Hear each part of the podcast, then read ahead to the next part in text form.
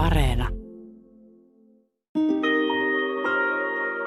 Syyskuun 11. päivän iskut ja viime vuosien muuttoliike. Nämä kaksi ilmiöä on sellaiset, jotka on edistänyt ikään kuin vähän hassulla tavalla jotenkin arabiankielisen kirjallisuuden, nykykirjallisuuden asemaa.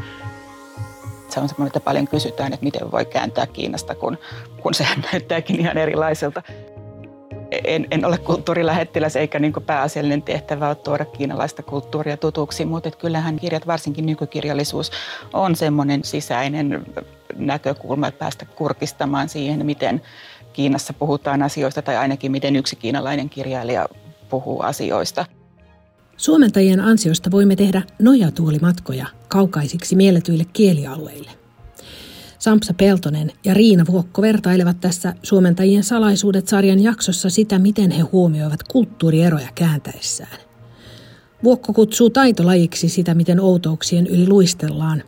Peltonen vertaa suomentajaa kenkälusikkaan, joka mahduttaa asioita suomennokseen. Kumpikaan heistä ei käännä tietokirjamaisesti, vaan lukuelämys edellä.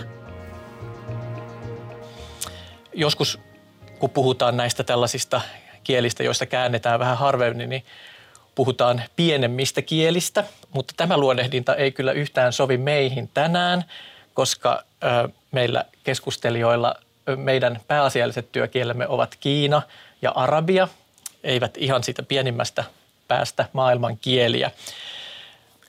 Riina Vuokko, mietin tätä, että kun Kiinaa puhuu valtava määrä ihmisiä ja valtavan suurella maantieteellisellä alueella ja kirjallinen traditiokin on varmaan tuhansia vuosia vanha, niin mitä kaikesta tästä valtavasta kirjamäärästä on päätynyt sinun työpöydällesi ja miksi?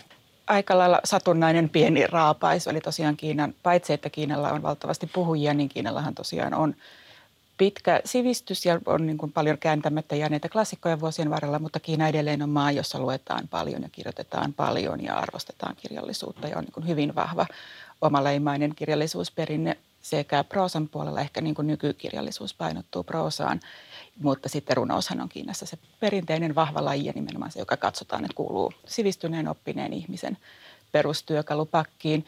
Se, mitä mä oon kääntänyt, on ollut niin pääasiassa taideproosaa, ehkä sitä niin eturivin nykyproosaa. Eli tota, Ruotsin Akatemia on mun työtilannettani auttanut, eli nämä kaksi kiinalaista novelistia tämän vuosituhannen puolelta. Kaosing Tien ja Mo Yen on molemmat päätyneet mun työpöydälle, mutta valitettavasti on niin, että eivät varmaan olisi päätyneet mun työpöydälle ilman sitä novelia. Eli edelleenkin on niin, että kustantajat kyllä aika nihkeästi poimii edes niitä Kiinan niin kuin menestyneimpiä, palkituimpia, kehutuimpia, arvostetuimpia nykykirjailijoita, joita olisi aivan valtava määrä. Ja sitten semmoinen toinen kirjallisuuden laji, jota mä olen nyt viime vuosina paljon suomentanut, on tämmöinen uusia kirjallisuus, joka on oikeastaan niin kuin terminä varmaan monelle vieras, mutta kenelle tahansa, joka on ikinä nähnyt yhdenkään hongkongilaiselokuvan, niin tavallaan tuttu. Eli tämmöisiä niin kuin historian ja fantasian sekaisia seikkailukertomuksia, sankaritarinoita, jotka niin kuin ei kuitenkaan mitenkään yksilitteisesti mene mihinkään niin kuin viihdekategoriaan, vaan siellä on hyvin vahva tämmöinen perinteisen tota, kirjallisuuden, runouden, taolaisen ja buddhalaisen perinteen, perinteisten kiinalaisten ihanteiden, vanhempien kunnioittamisen, opettajan kunnioittamisen, kaikki tämmöinen siellä taustalla. Ja näitä, olen nyt saanut tehdä, mutta kyllähän Kiinasta olisi valta, valtavasti kirjallisuuden lajeja kokonaisia, joihin ei ole, niin kuin, en ole kajonnut minä eikä ole kukaan muukaan kajonnut, eikä niin kuin ne muutama suomentaja, mitä me Kiinasta käännetään, niin millään ehtisikään kaikkeen kajota. Eli valtava sammio, kaikkia ihanaa siellä odottaa löytäjänsä. Miten Sampsa, onko niin, että Arabian suhteen on vähän samankaltainen tilanne? No heti huomasin yhtäläisyyksiä kyllä, että – oikeastaan se suuri ero tuohon, mitä kuvailit Kiinan tilannetta, niin on se, että siinä missä kiinalaisyleisö ilmeisesti lukee aika paljon, niin arabiankielinen yleisö ei lue kauhean paljon. Ja siellä tämä kirjoitettu kirjallisuus on aika nuori ilmiö, että ö, arabiankielisen maailman kulttuuri on ollut lähtökohtaisesti suullista ja nimenomaan suullinen kirjallinen perinne on ollut se semmoinen tärkeä juttu ja osin tähän liittyen just, niin siellä myöskin se on ollut runous, se päägenre ja proosa on oikeastaan etenkin tämmöinen pidempi romaani, muotoinen proosa on lyönyt läpi itsensä vasta sitten länsimaiden kirjallisen perinnön vaikutuksesta. Mutta myöskin sama juttu, että maantieteellinen alue etenkin arabiankielisessä maailmassa on valtava. Eli se, mitä minäkin olen erityisesti suomentanut tätä ihan nykykirjallisuutta, tämän hetken proosakirjallisuutta, niin se, että jos mä oon suomentanut muutaman irakilaisen, muutaman egyptiläisen, muutaman saudi-arabialaisen teoksen, niin se, sekin on hyvin pieni raapaisu, että ajattelee, että vaikka just koko Pohjois-Afrikka, Sudan, Oman, siellä on valtavia sellaisia alueita, jotka on ihan valkoisia länttejä meidän kartallamme. Ja jos sulle on antanut tämmöisen sysäyksen eteenpäin tai helpottanut ikään kuin sitä, että olet päässyt suomentamaan kirjoja, niin on ollut erityisesti nämä Nobel-palkinnot, niin, niin mulla taas tämmöiset ihan vastaavat, jotka on edistänyt ikään kuin vähän hassulla tavalla jotenkin arabiankielisen kirjallisuuden, nykykirjallisuuden asemaa, niin ovat olleet ensinnäkin nämä syyskuun 11. päivän iskut, jonka jälkeen valitettavasti vasta tämmöisen traagisen jutun seurauksena kiinnostuttiin, että ai niin, meillähän on tämmöinen arabimaailma lähialueena meillä Euroopassa esimerkiksi, että mitäs kaikkea siellä tapahtuu.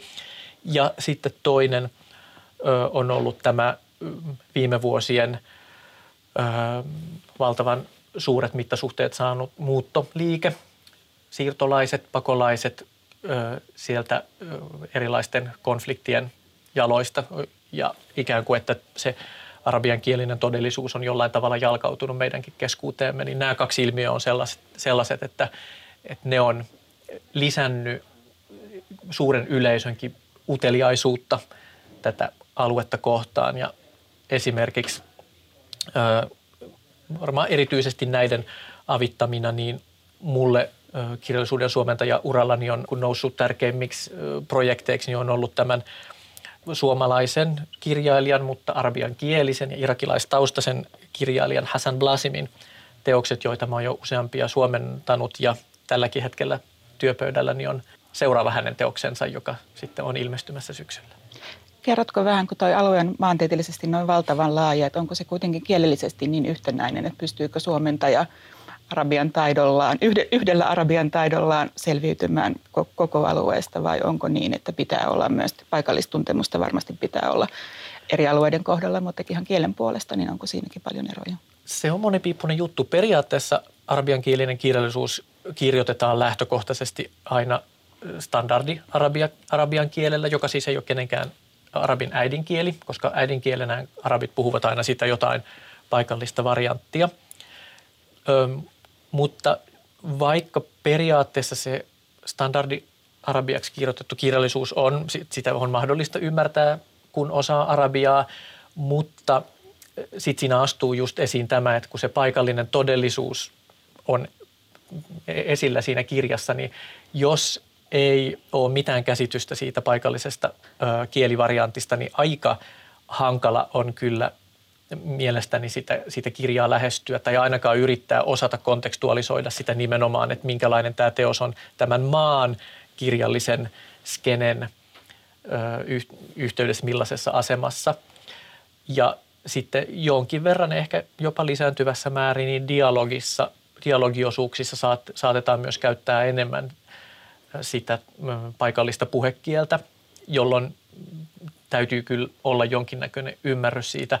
Ja tietysti myös ihan siinä standardikielessäkin sitten saattaa esiintyä sellaisia ilmauksia, jotka on just sen maan vaikkapa hallintokoneistolle tyypillisiä, ö, tyypillistä terminologiaa, joka voi olla hyvinkin erilainen näissä eri maissa. Mutta se ei kuitenkaan ole ikään kuin se kynnyskysymys tai vaikein kysymys sen kielisen kirjallisuuden suomentamisessa, että aika paljon siinä on ne semmoiset lähtökohtaiset kaikille kirjallisuuden suomentajille tutut dilemmat, että miten ne semmoiset vaikkapa miten puhua suomeksi sellaisista ilmiöistä, jotka ovat hyvin sidoksissa siihen paikalliseen kulttuuriin. Ja tästähän meiltä varmaan molemmilta kyselläänkin usein, että mitä me niiden kanssa tehdään. Minkälaisia käännöstrategioita sulla on? Mun mielestä niissä niin kuin usein iso, isoin haaste on se, että siellä alkutekstissä ne on aika niin kuin pieniä yksityiskohtia, joiden ei ole niin kuin mitenkään tarkoitus olla niin kuin fokuksessa. Eli joku tämmöinen tyypillinen ongelmakohtaus on joku tämmöinen, että ihmiset on kerääntynyt vaikka ravintolaan syömään ja sitten sinne kannetaan toinen toistaan ihmeellisempiä ruokalajia, lajeja, joiden tarkoitus on ehkä lukijalle kertoa vain, että nämä nyt on harvinaisia, hienoja, kalliita ruokalajeja, mutta olennaista on se, mitä siinä tapahtuu niiden ihmisten välillä ja miten keskustelu etenee ja muuta. Ja sitten kun suomentaja yrittää niin kuin sanakirjan kanssa selvittää, että mikähän äyriäislaji tämä nyt onkaan ja tota, onko tämä nyt maustettu niin kuin, äh, inkiväärillä vai jollain omituisella yrtillä ja miten tämä nyt on. Ja sitten niistä nimistä vielä usein tuppaisi tulemaan hirvittävän pitkiä. Eli mun mielestä näissä jotenkin niin kuin mitään standardiratkaisuhan ei ole eikä voi kuvitella, että voisi olla joku tämmöinen niin kuin johdonmukainen yleispätevä linja, että ruokalajit käännän aina näin, ehkä selittäen tai kotouttaen tai ehkä tarkoituksella vieraammin tai oudommin, vaan että kyllä se on musta aina niin kuin tapaus, tapauskohtaista ja mennään niin kuin se edellä, että mitä se kirjailija oikeasti siinä haluaa sanoa, niin kuin siis kaikessa suomentamisessa. Että se, että musta mennään oikeastaan metsään siinä, jos aletaan nähdä suomentaminen semmoisena niin kuin ongelmavyyhtinä, että joka ikisessä tekstin kohdassa on kaiken näköistä mahdotonta ratkaistavaksi tai vähintäänkin hankalasti ratkaisevaa, koska niinhän siellä on. Mutta kyllähän kirjallisuudessa kuitenkin niin kuin se ydin, ydin sieltä pitää suomentajan pystyä kaivamaan. Ja taitolaji on sitten se, että miten näiden outouksien yli luistellaan niin, että ne ei sitten pistä sieltä liikaa esiin. Aika usein Kiinassa joutuu tekemään, lisäämään semmoisia pieniä selityksiä ja nykyään tämmöiset niin alaviitteet, suomhuomit eivät niin kuin ole muodissa. Välillä kyllä tekisi mieli, koska on paljon niin kuin sanontatyyppisiä ää, puhutaan Sao Saosta ja Sao Sao saapuu paikalle, joka on vähän tämmöinen siinä paha, missä mainitaan tyyppinen. Ja kuka tahansa kiinalainen tietää, että Sao Sao on se niin kuin historian suurin pahis, jolloin niin kuin tekisi mieli laittaa sit sinne selitys, että sillä ja sillä kaudella elänyt sellainen ja tällainen henkilö, joka teki niin ja näin ja noin. Mutta että hyvin todennäköisesti mä kääntö, päätyisin tällaisessa kohdassa kääntämään, että siinä paha, missä mainitaan. Mutta sitten taas, jos on joku tällainen jotain naista verrataan, että hän oli kuin Yang Kui Fei, josta taas jokainen kirlainen tietää heti, että okei, semmoinen keisarin lellitty jalkavaimo, joka niin kuin lojuu siellä altaassa ja valtakunta tuhoutuu, kun keisari on kiinnostunut vain jalkavaimostaan, niin silloin mä usein lisät, lisään sinne, että hän oli kuin kaunis ja joutilas keisarin jalkavaimo Yang Kui Fei tai jonkun tämmöisen pienen huomaamattoman muutaman sanan lisäyksen tai korkeintaan yhden pienen sivulauseen ujutan sinne tekstin sekaan vähän helpottamaan lukijaa.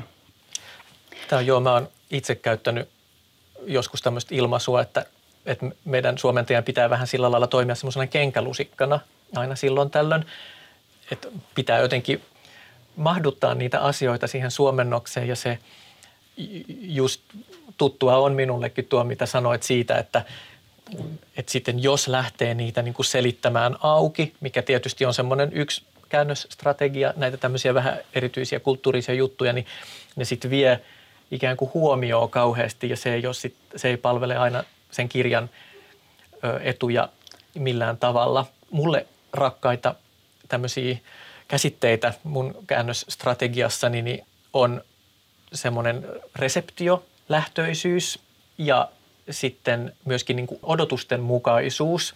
Reseptiolähtöisyydellä mä just itse miellän sen sellaisena, että, että mä yritän ajatella sitä ikään kuin, jolle se teos on kirjoitettu, eli vaikka arabiankielinen, sivistynyt kirjoja lukeva yleisö, ja yritän sitten miettiä, että miten ikään kuin asetun sen arabilukijan nahkoihin ja yritän miettiä, että lai, mitkä asiat sitä lukijaa siinä tekstissä shokeeraa tai naurattaa tai, tai mikä nimenomaan hänelle on sellainen pieni yksityiskohta, jonka yli vaan ikään kuin luistelee.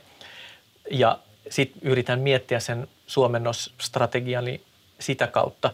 Ja se on minusta aika hauska, että kaikki suomentajat, niin kuin sanoit, niin törmää tähän ihan samaan, mutta nämä on sellaisia asioita, jotka ehkä korostuu meillä, jotka käännetään tuommoista vielä vieraammista kulttuureista, että tietysti sitä yhteistä limittäistä kulttuuria on kuitenkin enemmän vaikka suomalaisella ja ranskalaisella tai saksalaisella tai vaikka portugalilaisella, mutta sitten joku siirrytään jonnekin Irakiin, niin meillä on aika hatarat tiedot, puhumattakaan sitten Kiinasta, niin siitä vaikka, että minkälaisissa, että minkälainen on vaikka pekingiläisen tai bagdadilaisen talon keittiö, että mitä siellä, niin kuin, että onko siellä tyyli joku avon tuli vai onko siellä samanlaiset hellat kuin meillä, ja mitä ne syö, mitä ne juo? Ja jos ne tervehtii toisiaan jollain tavalla, niin onko se tavallista vai onko se jotenkin tosi outoa. Ja sen takia ehkä mäkin joskus, kun olen vähän avannut näitä käännösratkaisuja, niin joku lukija on saattanut vähän kavahtaa ensin, että, että kuulostaa, että sä niin kuin muutat kauheasti asioita, jos mä oon selittänyt, että mitä mun on pitänyt jollain tavalla kenkälusikoida. Se mä voisin ottaa konkreettisen esimerkin tästä, että Hassan Blasimin teoksissa, joita on suomentanut, niin niissä on aika monesti tulee vastaan semmoinen tilanne vaikkapa, että perheen poika on tai isä on rintamalla sodassa ja sitten sinne perheen kotiin tulee suruviesti, että tämä perheenjäsen on kuollut rintamalla. Ja siihen sitten yleensä varsinkin naispuoliset perheenjäsenet sitten reagoi niin, että ne alkaa läiskiä poskiaan, mahdollisesti repii vaatteensa miehustan ja sitten vaikka heittäytyy maahan ja rypee mudassa tai hiekassa ja heittelee sitten hiekkaa päällensä. Ja tämä on ikään kuin sellainen asia, joka arabi lukijalle ja yleisölle on odotuksen mukaista, että suru uutiseen ikään kuin kuuluu, se kuuluu ulkoistaa se reaktio tuolla tavalla.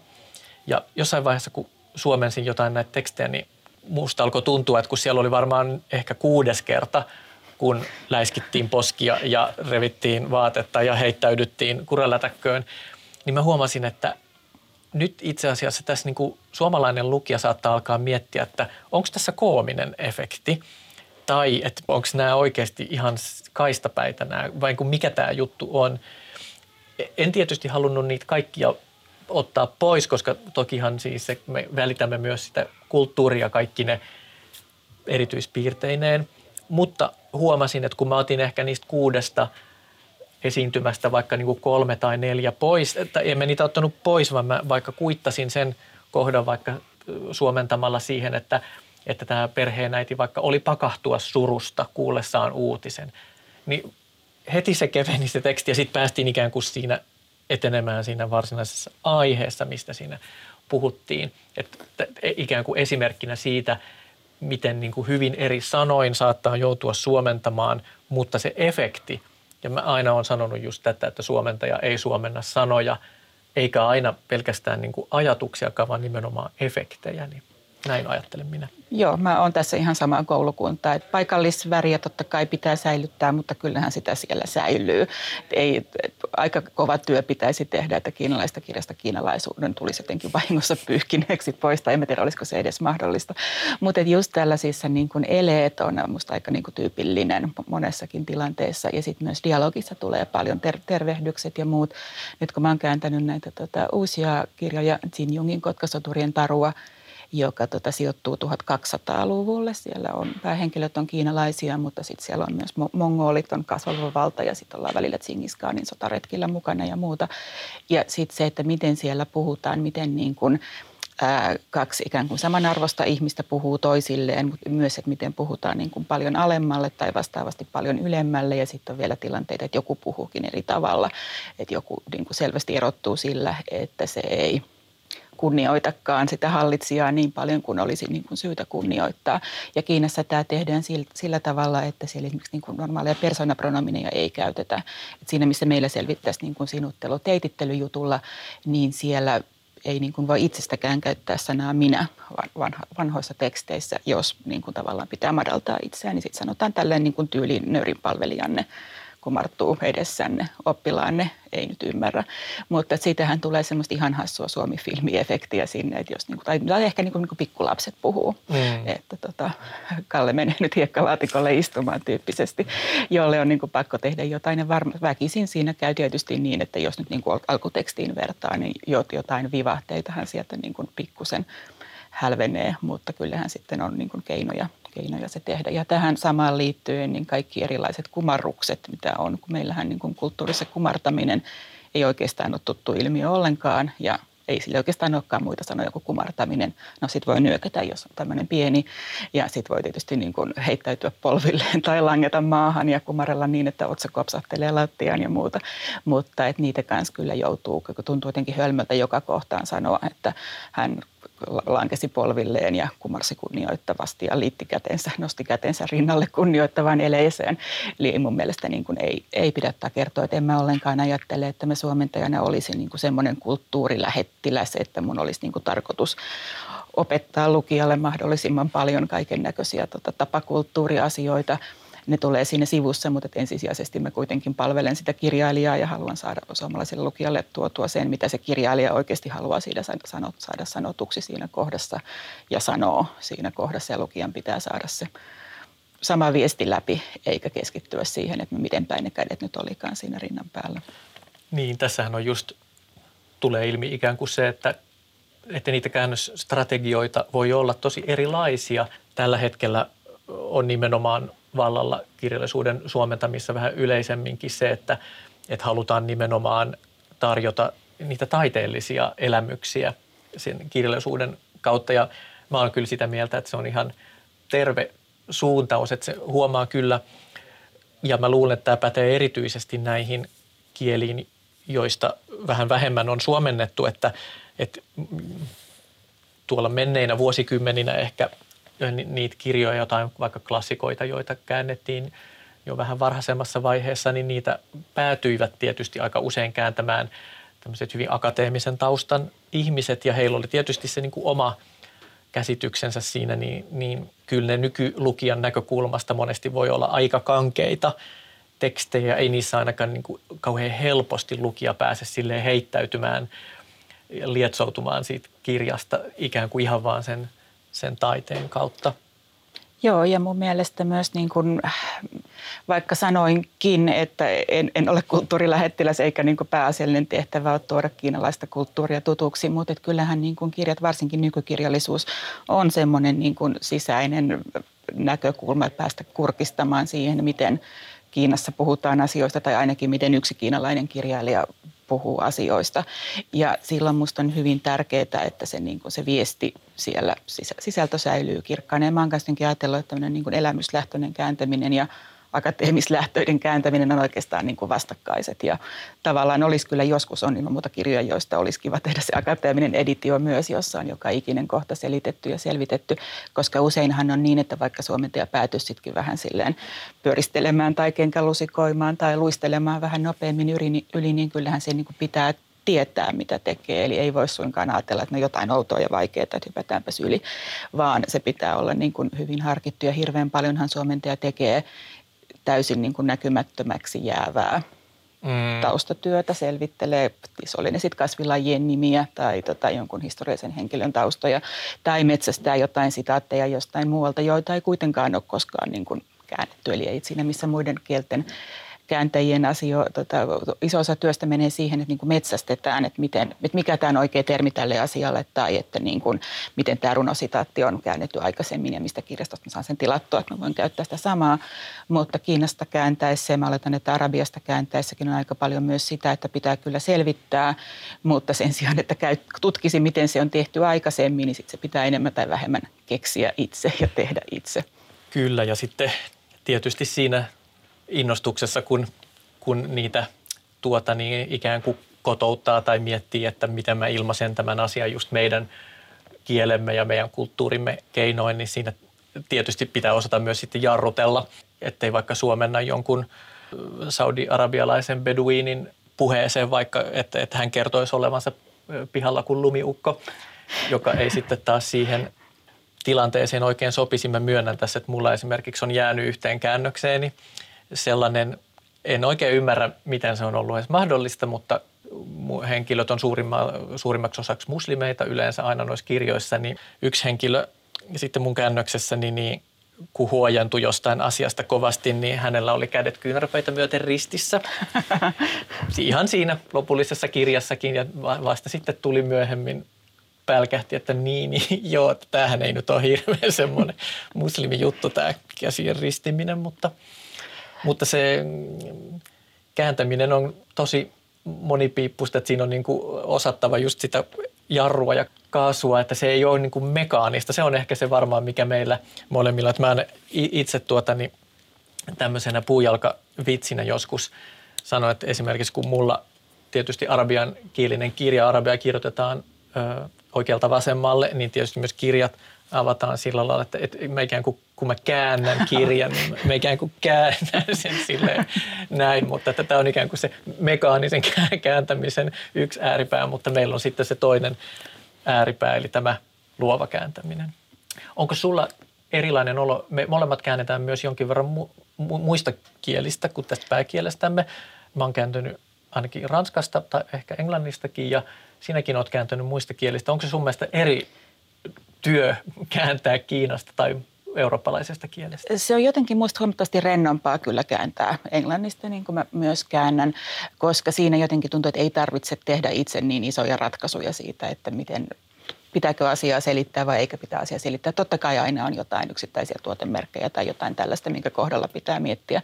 Mutta se, että sinne ei tarvi yleensä ympätä mitään tai ei tarvi miettiä, että voinko mä jättää niin jotain pois. Eli se peruskääntäminen hän on kuitenkin sitä, että saako virkkeen toimimaan ja se on ihan niin kuin sama ja tuleeko se näin. Mutta kyllä mun mielestä niin kuin Kiinassa niin mua ainakin niin kuin työllistää huomattavasti enemmän kaikki semmoinen niin kuin siinä ympärillä pyörivä ajatustyö, että mitä kaikkia viittauksia tänne on piilotettu ja tota, miten ne, niin kuin, että häiritseekö ne lukijaa vai auttaako ne lukijaa. Ja sitten totta kai on ihan, että se, että niin kuin erilainen kirjoitusjärjestelmä, niin se ei musta kääntämiseen sinänsä vaikuta yhtään mitenkään. Että se on semmoinen, että paljon kysytään, että miten voi kääntää Kiinasta, kun kun sehän näyttääkin ihan erilaiselta.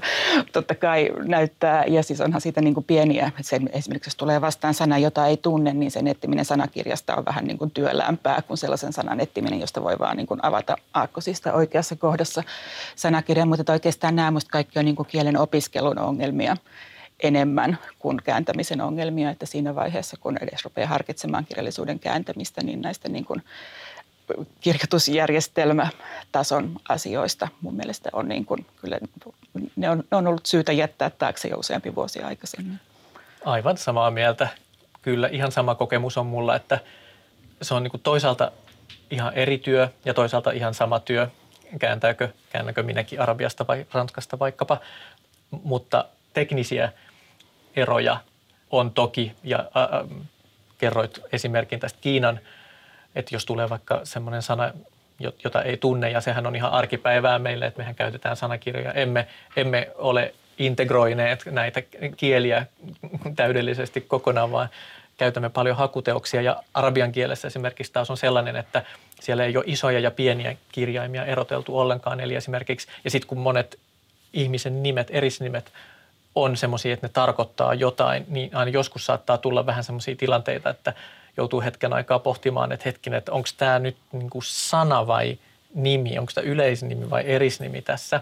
Että tällaisia teknisiä juttuja, mutta, mutta tosiaan semmoinen li, tietty huojennus mullakin liittyy siihen, että, että sen jälkeen kun pusannut arabiankielisen tekstin parissa, niin sitten kun siirtyy, liittyy myöskin esimerkiksi siihen kielen rakenteeseen sille, että kun arabian kielessä ei välimerkkejä – välttämättä käytetä oikeastaan ollenkaan, tai jos käytetään, niin se on semmoista hyvin impressionistista, kun taas meillä länsikielissä se on aika semmoista aritmeettista, se välimerkittäminen, niin tuota, esimerkiksi se on mulle aina jotenkin sellainen, että ihanaa, kun kääntää – indoeurooppalaisesta kielestä ja ne virkkeet on niin kuin valmiina. Mulla on semmoinen joku sapluuna, että mä saan ruveta niin kääntämään siihen semmoisen. Ja piste tulee siihen, missä on piste. Joo, mä tunnistan tämän ihan saman, että kiinaksi tuntuu, että se pitää jotenkin rakentaa koko se päälause, sivulause, konstruktio, tehdä jotenkin ihan uusiksi ja usein niin kuin vaihdella vähintään virkkeen sisällä, mutta usein niin kuin kappaleen sisällä asioiden järjestystä jotenkin, että muuten tuntuu, että se niin kuin aikajana ja logiikka ei suomeksi toimi samalla tavalla.